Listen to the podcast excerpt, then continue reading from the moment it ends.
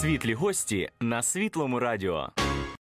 Дорогі радіослухачі, вітаю вас в рамках програми Світлі гості. Як ви знаєте, це програма про те, як Бог діє в житті простих людей. І сьогодні у нас в студії Олексій Діденко, дипломований християнський психолог та душеопікун початківець. Олексій, вітаю вас. Вітаю. Радий бачити вас в нашій студії і доторкнутися до вашого життя, ваших відносин з Богом, тих скарбів, які ви отримали на своєму життєвому шляху. Ну, мабуть, давайте спочатку ми познайомимося з вами, познайомимо з вами наших слухачів. Поділіться, будь ласка, із нами коротко, де ви народилися, яким було ваше дитинство, і що вам запам'яталось особливо з тієї пори. Я народився в Києві, мені зараз 23 роки. І майже все життя я прожив саме е, в цьому місці, в нашій столиці. Е, дитинство у мене було, можна сказати, з певністю щасливе. У мене е, двоє батьків, живі батьки, слава Богу, і досі. І я, коли народився, я добре бачу. У мене є певні проблеми зором зараз, але коли я народився, таких проблем не було. Я в принципі, і грав разом з абсолютно здоровими позору людьми, і навчався на рівні з усіма.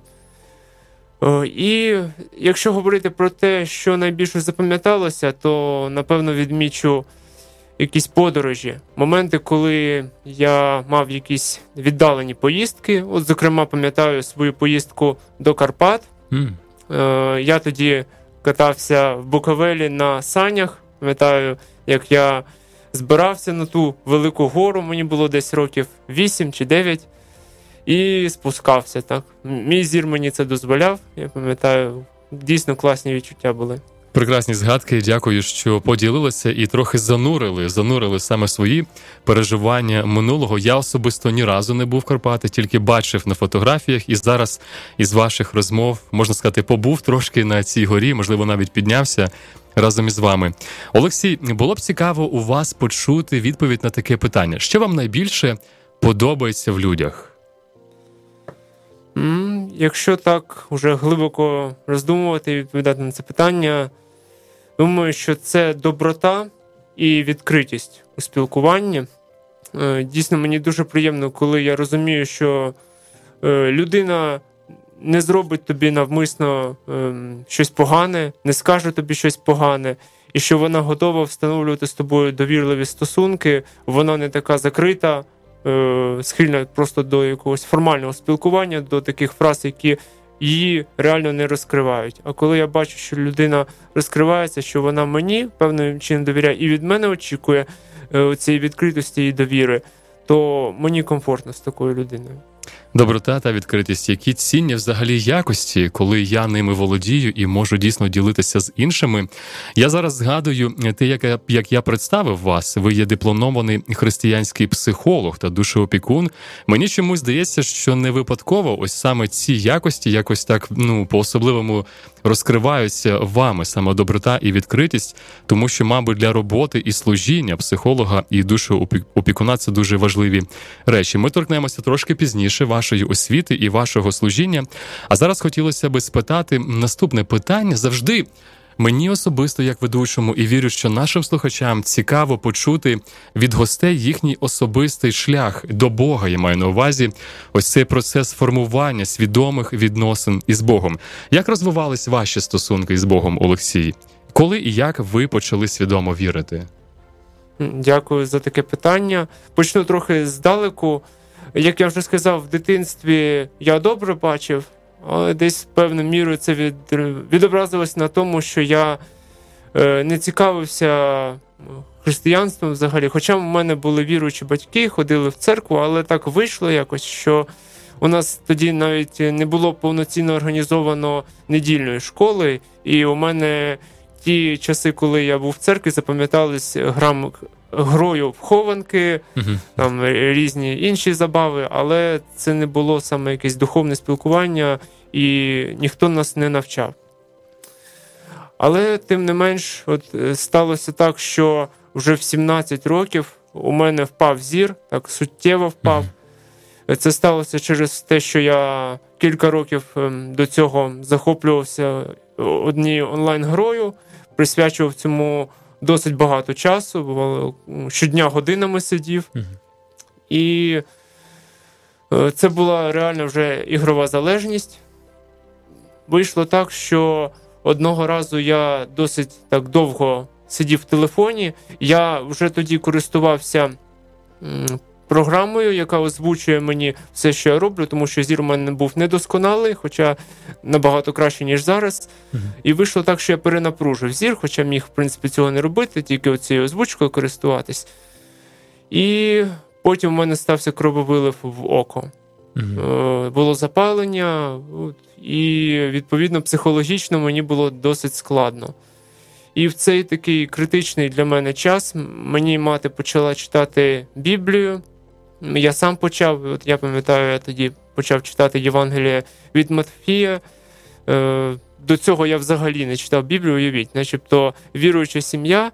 Е, мені вже 17 років, але Біблію я не читав. Так, так воно вийшло. Але десь воно може й добре, коли я це почав робити не тому, що мені хтось каже, що так потрібно робити, а у мене самого виникло бажання, мене ніхто не змушував. І тепер я вже розумію, що це було від Бога, що він, бачучи, що моє серце вже відкрилося, воно потребує певного зцілення, е, він почав діяти в моєму житті, почав кликати мене, і я відгукнувся на цей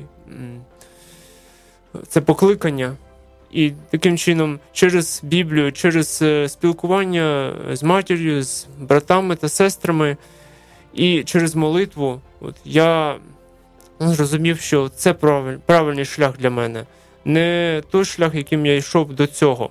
Звісно, от коли у мене стався крововилив, я одразу цю гру закинув далеко і назавжди і вже до неї не повертався. Але тоді ще не відбулося покаяння мого. Покаяння відбулося трохи пізніше, але був момент, коли от я з мамою молився, і я якось відчув, що моя молитва вже це не якісь просто слова, які формально течуть з мене, а це те, що я говорю від щирого серця.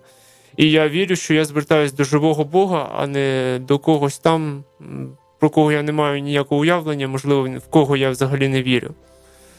Тому з цього почався мій шлях. Я дійсно покаявся. Я зрозумів, що мені треба змінити своє життя, якісно змінити, і що без Бога я цього зробити не можу. І от вже 6 років я йду цим новим шляхом, і Бог мене веде, бо без нього дійсно я б жодного кроку не зміг зробити. А з ним я йду і бачу, як він мене змінює. Насправді, народження згори це справжнє диво воно е, навіть більше, я вважаю, ніж Воскресіння з мертвих. Тому що коли ми говоримо про Воскресіння з мертвих е, тіла, то ми говоримо лише про фізичний аспект. А тут Бог воскрешає з мертвих е, дух людини, який був мертвий, і зараз він вже живий, і я відчув це на власному досвіді. Це дійсно круте відчуття. Дивовижна унікальна історія і такі важливі коментарі із священної книги Біблії. Згадуються чому слова Ісуса, який казав: Прийдіть до мене всі струджені і обтяжені, і я заспокою вас. Я помітив, що в вашому житті був певний критичний момент, який підвів вас до Бога, і так само було і в моєму житті. Я вірю, що і у багатьох наших слухачів було так в минулому, а можливо, хтось подібне зараз щось переживає. А можливо, навіть не стикався із цим, і хотілося б заохотити вас, наші слухачі, не чекати цього моменту, якщо ви ще не вірите в Бога, критичного моменту, а дійсно замислитися над своїми відносинами з Богом, над вашим майбутнім і життям після смерті, адже люблячий Бог пропонує нам шлях життя через Ісуса Христа. Дуже цікавий момент щодо покаяння. Ви сказали, що воно відбулося трохи пізніше. Я маю на увазі більш свідомі відносини із Богом, і можливо, це теж буде певним заохоченням для тих, хто навертається до Бога, але одразу не відчуває якихось радикальних змін. Це нагадування про те, що це процес, і з часом Бог буде відкривати вам так само, як і нам, поступово себе і свій шлях. Наразі Олексій, наразі Олексій, ви слабозора людина, і не всім знайомий цей досвід. Ми вже почули, що це трапилось в певний момент життя. До 17 років ви бачили, так а потім відбулась відбувся ось такий ось момент. Поділіться з нами, будь ласка, про особливості життя слабозорої людини. Які вони? З чим ви стикаєтеся в повсякденному житті?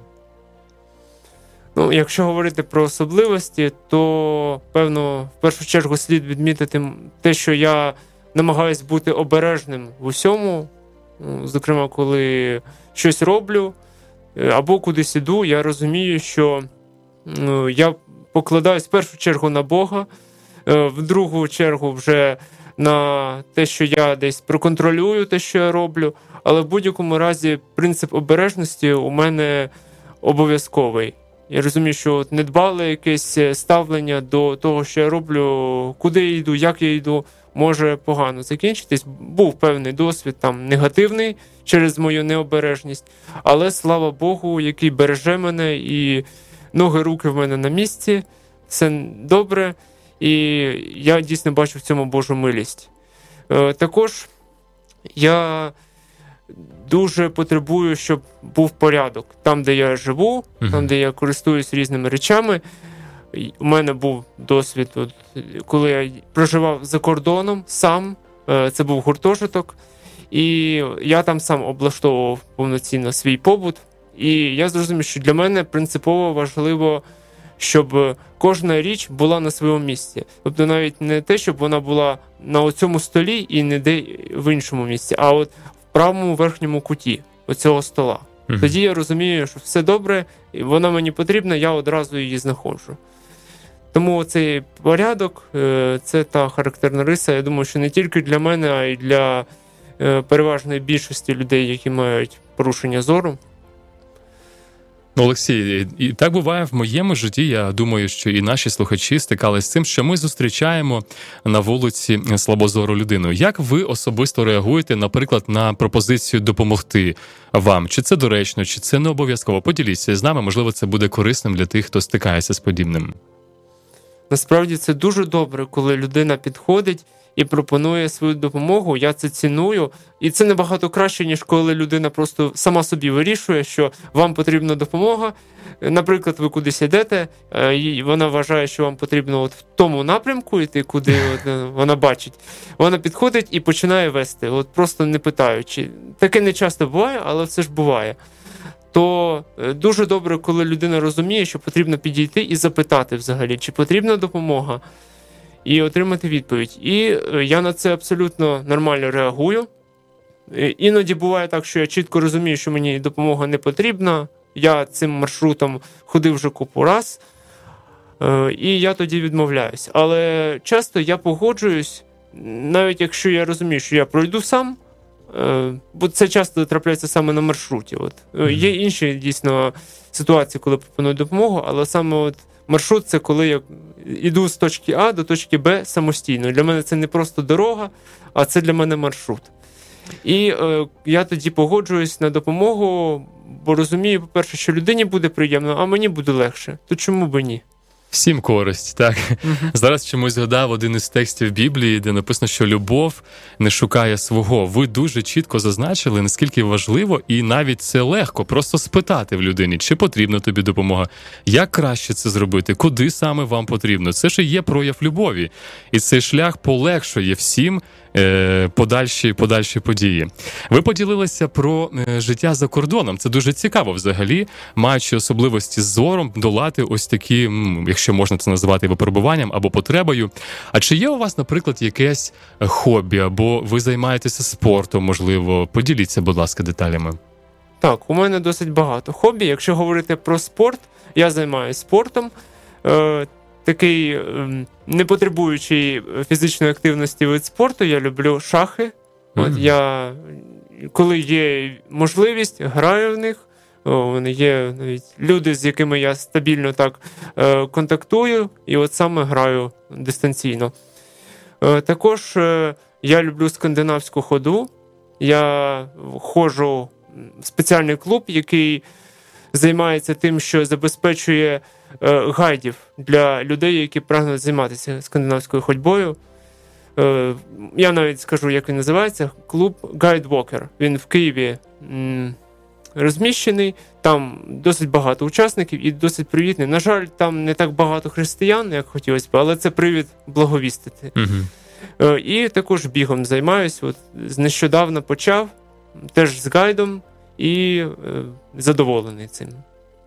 Дуже радісно чути, що в вашому житті стільки спортивних і інших вподобань, так би мовити. Я, до речі, теж полюбляю шахи. Нещодавно грав зі своїм племінником. Мені здається, що ця гра вона навчає певної дальнозоркості. Так, це ж це ж треба прораховувати ходи, думати про це. Чому саме вас навчає ця гра, Олексій? Чим вона вам подобається? Для мене це відпочинок, можу сказати. Дійсно, ця гра розвиває стратегічне мислення, е, тактичне мислення. Мені подобається вона, ем, напевно, в першу чергу, тим, що якщо якось заглиблюватись, роздумувати над позицією, іноді можна такий інсайт або осяяння, це вже психологічний такий термін, uh-huh. отримати і зрозуміти, що от якщо ти щось пожертвуєш, то ти отримуєш дуже таку гарну позицію, або іноді це е, матова атака може бути навіть. Ну, от, е, Коли я знаходжу такі речі, мені дійсно це подобається, бо я розумію, що от, е, шахи це не так, як шашки, от тобі дали, і ти маєш бити. А тут у тебе є вибір, і оця багатоваріантність, вона і дає простір для того, щоб якось маневрувати і знаходити оці тактичні пастки. Угу. Дуже цікаво, начебто гра, а може навчати певним стратегічним ідеям і мисленню навіть в житті. Я думаю, хтось колись сказав, що якщо ви хочете мати те, що ніколи не мали, вам потрібно зробити те, що ви ніколи не робили, і нерідко це пов'язано дійсно із жертвою. Пожертвувати чимось, щоб отримати від Бога більше благословення. Скажіть, будь ласка, Олексій, чи правда, що в людей з неідеальним зором більш розвинені інші почуття, зокрема тактильні або слухові рецептори? Насправді так. Я пам'ятаю, ще на першому курсі, коли я навчався на психолога, я вивчав такий механізм, як компенсація, і в людей, в яких дійсно є якісь сенсорні порушення. Якщо порушений зір, то зазвичай це компенсується слухом або е, тактильними відчуттями. Е, може бути навпаки, якщо слух порушений, то зір загострюється. Не можу сказати, що це прямо до мене прямо стосується, тому що я не вважаю, що в мене дуже гострий слух, що я от чую там, якщо за там 10 метрів щось там, е, якийсь тихий звук е, був, що я це помічу. Але тим не менш помічаю, що десь він гостріше, ніж, напевно, у пересічної ну, якоїсь особи в середньому, якщо брати. Ваше життя пов'язане з психологією та душоопікунством, як ми чули вже на початку. Поділіться з нами, Олексій, а де саме ви навчались і чому ви обрали саме таку, такий шлях? Я навчався в Київському університеті імені Бориса Грінченка. Е, я закінчив там бакалаврат за спеціальністю практична психологія, і я і досі там навчаюсь, але вже на магістратурі, на п'ятому курсі, е, теж за тою ж самою спеціальністю. Чому я вирішив обрати цю спеціальність? У мене взагалі така цікава була історія, що я вагався, що мені обрати професію перекладача, бо я, коли поступав, я вже добре знав англійську десь на рівні B1, uh і мені хотілося розвиватися в цьому напрямку, але тим не менш. Е, щось зупиняло, були ще варіанти, і, зокрема, варіант психології. Я пам'ятаю, я вже тоді був віруючий, тому я з молитвою підходив до цього питання, шукав від Бога якоїсь настанови, і якось відчув дійсно, що психологія це те, що потрібно, і вийшло так, що я помилково навіть виставив перший пріоритет mm-hmm. на цю спеціальність, хоча я не планував. У мене була можливість е, вступати в університет Шевченка, е, але там була інша спеціальність. І я хотів чисто, тому що Шевченко це престижний університет, вступати одразу туди, ну незважаючи на спеціальність, яка там більше подобається, але вийшов помилково так, що я не розрахував якось, і коли мене запитали про пріоритет, я поставив перший саме на психологію, і це не Шевченко був, а Грінченко. Угу.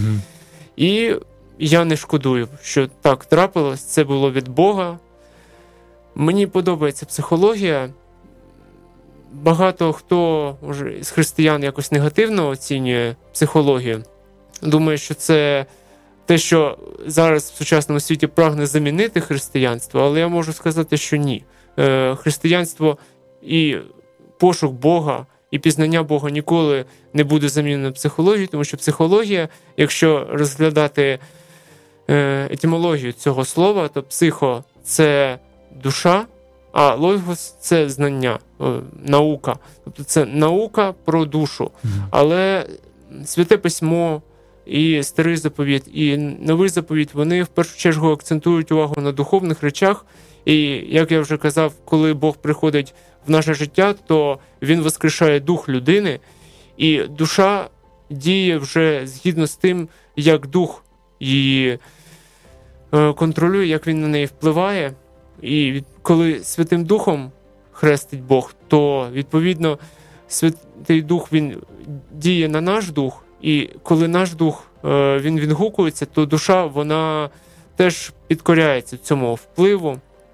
Це такий механізм. На жаль, ми в психології такого не вчимо. Це я зрозумів перше, е, коли вивчав і святе письмо, і додаткову християнську літературу, яка саме присвячена розгляду людини як е, такої трьохскладової істоти, е, яка має дух, душу і тіло. І психологія вона вивчає душу, як я вже сказав, і багато концентрується на цьому і вирішує на цьому рівні душевному питанні людини, але вона, звісно, не задовільняє ті духовні потреби, які ми маємо. І тому, коли психолог бачить, що людина вона духовно якось потребує допомоги, то це нормальна практика, коли е, рекомендують звернутися в церкву. Отже, психологія безпосередньо пов'язана із християнством, але саме християнське вчення робить психологію досконалою наукою. Я роблю для себе такий висновок. Також написано, що ви є душеопікун початківець. Що мається на увазі? Ви тільки почали навчатись, чи певний термін, ще недовго займаєтеся цим? О, Психологія, ваше питання про душеопікунство. А, душеопікунство. Я перепрошую. Душеопікунством я почав займатися нещодавно, так. Е, якщо бути точним, десь півроку тому. Е, і е, я проходив таке навчання, воно називається Зцілення душевних ран. Це програма, яка зорієнтована на людей, які постраждали від війни, але не тільки, які взагалі мають душевні рани. В ну, психології це називається травмою. І Моя мета от в рамках цієї програми це з Божою поміччю допомогти людині усвідомити ці травми, якось переосмислити і знайти е, конструктивне вирішення тої проблеми, яка є внаслідок цієї травми, якось е, до самої травми ставлення змінити. Це не значить, що потрібно забути про неї, але навчитися жити з тим травматичним досвідом, який є. І дійсно, це те, чому я навчався в рамках цієї програми. Але душопікунство це, звісно, не тільки робота з людьми, які були травмовані внаслідок якихось подій. Це і просто коли люди е, стикаються з певними викликами в своєму житті. І їм потрібна допомога, але не допомога якоїсь світської людини, а яка знає Бога, при цьому може якось підтримати, е, вислухати в першу чергу, е, дати надію і е, десь скерувати з Божою поміччю в потрібному напрямку. Олексія, чи був у вас досвід е, консультування саме в сфері душоопікунства від початку повномасштабного вторгнення Росії в Україну? І якщо так, то з якими потребами, якщо можна відслідкувати, звертались люди саме до вас? Е, досвіду душоопікунства в мене не було. Був досвід психологічного консультування.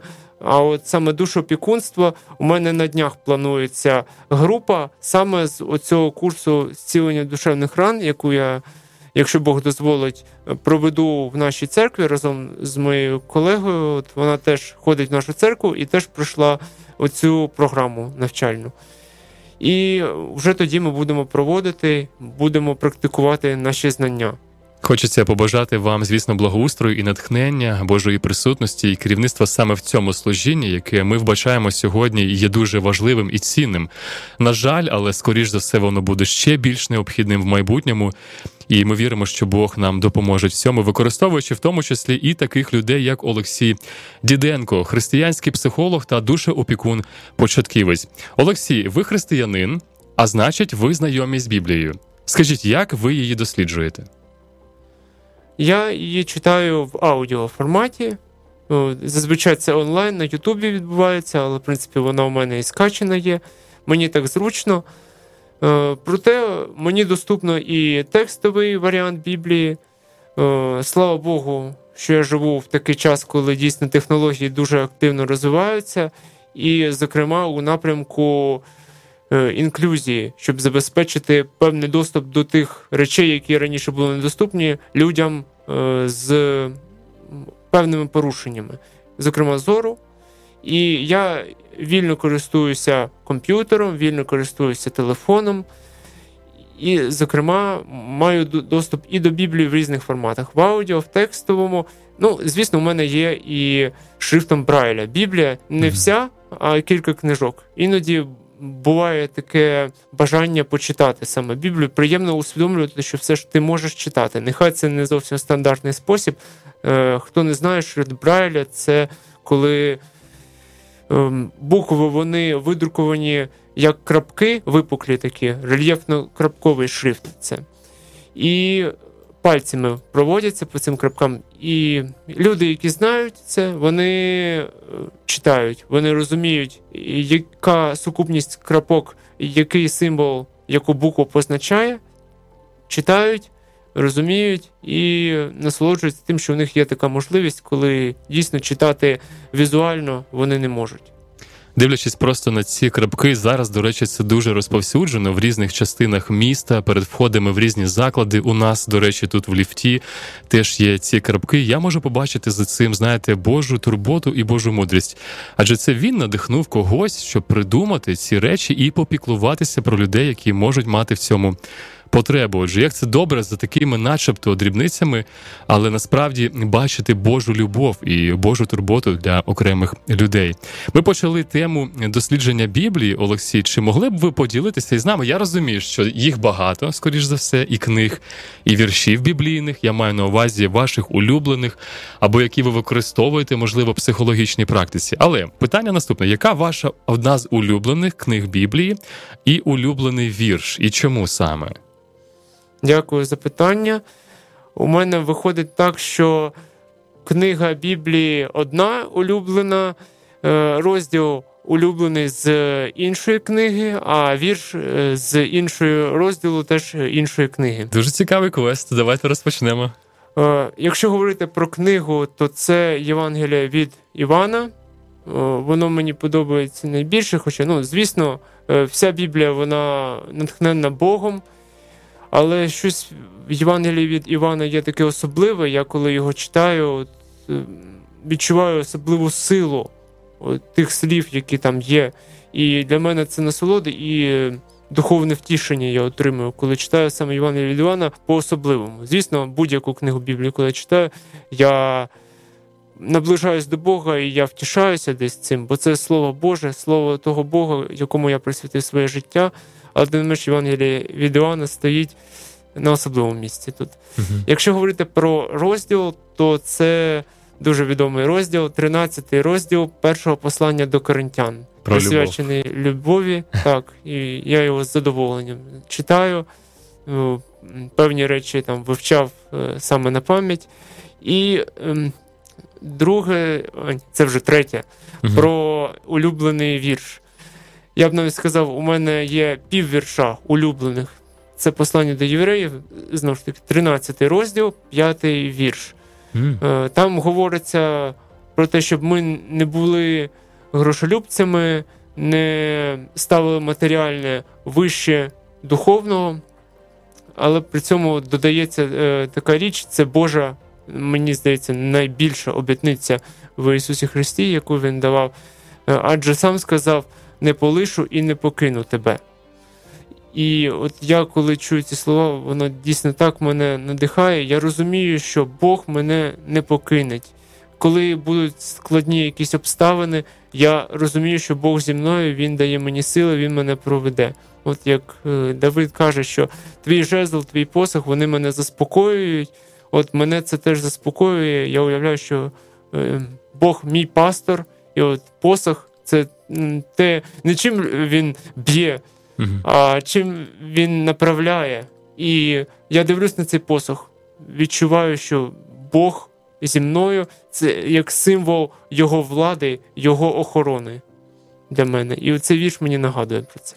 Великі і дорогоцінні Божі обітниці, як писав апостол Петро, даровані нам, щоб ми через них стали учасниками божественної природи, втікаючи від пожадливого світового тління. Дійсно, не залишу і не покину тебе. Я твій добрий пастор, і навіть в темні часи мій посох і мій жезл будуть заспокоювати тебе. Ми якби міркуємо зараз над вашими відносинами з Біблією. Улюблена книга, улюблений розділ, улюблений вірш. Мені відомо, що ви також проповідуєте, і, взагалі, як християнин, як проповідник, і просто Божа дитина впевнений, що ви міркуєте над тими чи іншими текстами. Можливо, ви поділитеся із нами, що по особливому вам відкривалося за останній час із священного писання. Так, останнє, що я пам'ятаю. Е, з таких об'явлень досить сильних, які Бог мені відкрив. Я читав книгу пророка Малахії, і там е, другий, третій розділ, де й перший, вони присвячені тому, що Бог звертається прямо до своїх священників. Е, і багато в чому звинувачує їх, і багато в чому наставляє. Він не просто звинувачує, а він е, дає вихід цьому дає що змінити. Ви кажете, що ось так, а я кажу, що ось так. І вам треба зробити ось так. І коли я читав це, Бог мені показав, що це не до левитів зараз. Він звертається більше, хоча до них теж, звісно, але він звертається до свого народу, народу е, з язичників. Неважливо, яка національність, Е, який там у тебе статус, але Бог звертається до тебе. Тому що написано, що ми царське священство, що ми люди, яких він взяв е, до свого е, уділу на діло. І я зрозумів, що про Левія, коли там написано, це написано про Ісуса Христа, як нашого першого священника, його поставлено в приклад. І нам дана заповідь, щоб ми дотримувались того, чому навчав Ісус, і в першу чергу з нього брали приклад. Він дав нам приклад для наслідування. Я коли е, читав ці слова, я розумію, що Бог, він люблячий батько, який вказує, щось може не так у тебе. Зверни на це увагу і виправи свій шлях переді мною. І от коли я зрозумів, що це не про якихось людей, які раніше жили е, тисячі років тому, ще й ну, це така вузька категорія людей, тільки левити, а це до мене. Навіть не я не узагальнив це щодо християн. Це до мене Бог звертається. Було досить сильно для мене. Не хлібом одним буде жити людина, але усіляким словом, що виходить із уст Господніх, це слова Ісуса Христа. Я вірю, що і сьогодні Бог промовляє до нас, в тому числі через ось такі розмірковування над е, живим Словом Божим. Дякую, що ділитеся своїми відкриттями і об'явленнями Олексій. Є така фраза дуже цікава. Мені вона подобається для кораблів, у яких немає мети, не існує попутного вітру. Зазвичай людина, яка чимось займається, в неї є якесь бачення або мета, можливо, яка досить далеко уходить вперед, можливо, вона достатньо близька, якась короткотривала. Поділіться з нами, Олексій. Ось ви займаєтеся служінням психології та душеопікунства. Ну, душеопікунство на початку, але все ж, яка ваша мета? Чому ви це робите? Що ви хочете донести, можливо, людям або чого досягти? Якщо б вас запитали зараз таке питання, що б ви відповіли? Моя мета в першу чергу це допомагати людям дізнаватись про Бога, щоб е, люди відкривали серця для нього. І, звісно, для цього я потребую того, щоб Бог мене використовував. Я не той, хто сам навертає, а просто як інструмент. Це якщо говорити більше про душу опікунство. Е, якщо говорити про те, що я займаюся психологією і, зокрема, консультую, ну, моя мета допомогти людині розібратися в своїй проблемі, е, усвідомити її, е, знайти певний оптимальний для неї шлях вирішення цієї проблеми. І я, як просто супроводжуючий на цьому шляху, я наводжу певні питання, підводжу людину до деяких роздумів, і вона сама е, розуміє, що їй потрібно робити, як їй потрібно діяти. Оце така мета. Ну і в певному сенсі це процес, який відбувається от в рамках моєї діяльності допомагати людям дізнаватися про Бога, щоб будувати із ним свідомі відносини і бути при цьому якби його інструментом. Ви знаєте, насправді це і наша теж мета. Я впевнений, саме радіо Еммануїл і всі працівники згодяться саме з такою метою, адже і ми теж усвідомлюємо, що ми, начебто, той олівець або ручка в руках Бога, який використовує нас як інструмент, щоб допомагати іншим наближатися до Бога, знайомитися з ним ближче і дізнаватися про яку велику і глибоку глибоку і широку любов, яку він явив нам в Ісусі Христі. Ми підходимо вже до завершення нашого спілкування, такого теплого, затишного інтерв'ю про вашу унікальну долю, Олексій. І на кінці хотіли би просто запропонувати вам вільний мікрофон і таке питання: ваше послання світу. Я хотів би звернутися до всіх вас, шановні слухачі, і наголосити просто таку просту річ. Певно, ви самі вже про це думали, але я хочу ще раз сказати, що коли ми з Богом, то Бог з нами. Я от зовсім нещодавно закінчив читати другу книгу Хронік, і пам'ятаю, там в 15 розділі Бог до іудейського царя і до народу каже такі слова: що якщо ви зі мною, то я буду з вами. І, Або навіть там, якщо я не помиляюсь по-іншому, навіть там більш потужно, Господь з вами, якщо ви будете з ним. Точно, ось так там сказано. І от я хочу, щоб ці слова осіли в серці кожного, хто зараз чує. Господь з вами, якщо ви будете з ним. І там ще додано, що е, хто буде шукати Його, то Він дасть вам знайти Його.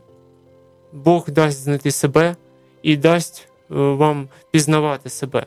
Тому цей принцип він покладений ще тисячу років тому, але тим паче він зараз актуальний, коли ми живемо в епоху благодаті, коли ми приходимо через Ісуса Христа, виправдані Його святою дорогоцінною кров'ю. І я на своєму досвіді пережив, що дійсно цей принцип працює, Бог відкритий до того, щоб спілкуватися з людиною, щоб єднатися з нею, але від нас потрібно дійсно бажання і щире прагнення до цього єднання. Я щиро бажаю кожному з вас, щоб ви досягли цього єднання, щоб Бог діяв у вашому житті, і ви бачили плоди оцієї вашої жаги по Богу. Прекрасне Амінь. завершення, прекрасне завершення нашого інтерв'ю на світлій хвилі радіо Еммануїл, що в перекладі з нами Бог. Бог з нами, коли ми з ним. Це останні слова для кожного із нас від християнського психолога та душеопікуна Олексія Діденко. Олексій, я дуже вдячний вам за вашу присутність, ваш досвід з Богом і те, що ви поділилися ним із нами. Дякую вам, дякую за запрошення. Було дуже приємно поспілкуватися. За все слава Богу. Ви прослухали програму Світлі гості на Світлому Радіо. До наступних зустрічей.